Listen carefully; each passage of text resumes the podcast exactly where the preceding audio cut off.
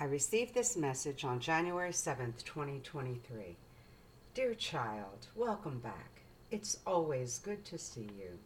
Please continue to pray daily for peace on earth, the conversion of the evil ones, and for God's intercession with our world leaders.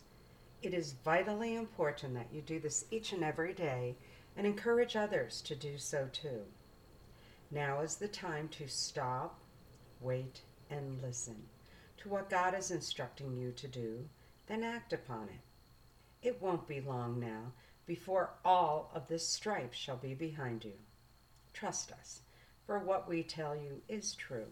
We would never lie to you, my child. Much better days are coming, filled with peace, joy, love, and happiness. Look forward to these days, for they are quickly approaching.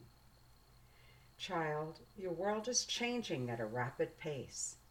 Watch as it all unfolds.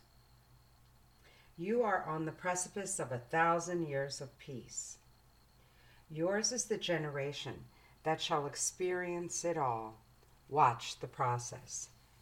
Soon, oh so very soon, you shall see an end to all wars, poverty, and disease. Soon, oh so very soon, you shall see Christ's second coming and peace on earth. What a glorious time to be alive. All of mankind shall love God with their whole heart and soul and love their neighbor as themselves. Look forward to these days, for they are quickly approaching. So remain very close to us in the days ahead, and we shall guide you through it all. Now go in peace to love and serve the Lord. We love you very much and are guiding you. Love the Blessed Virgin and Christ.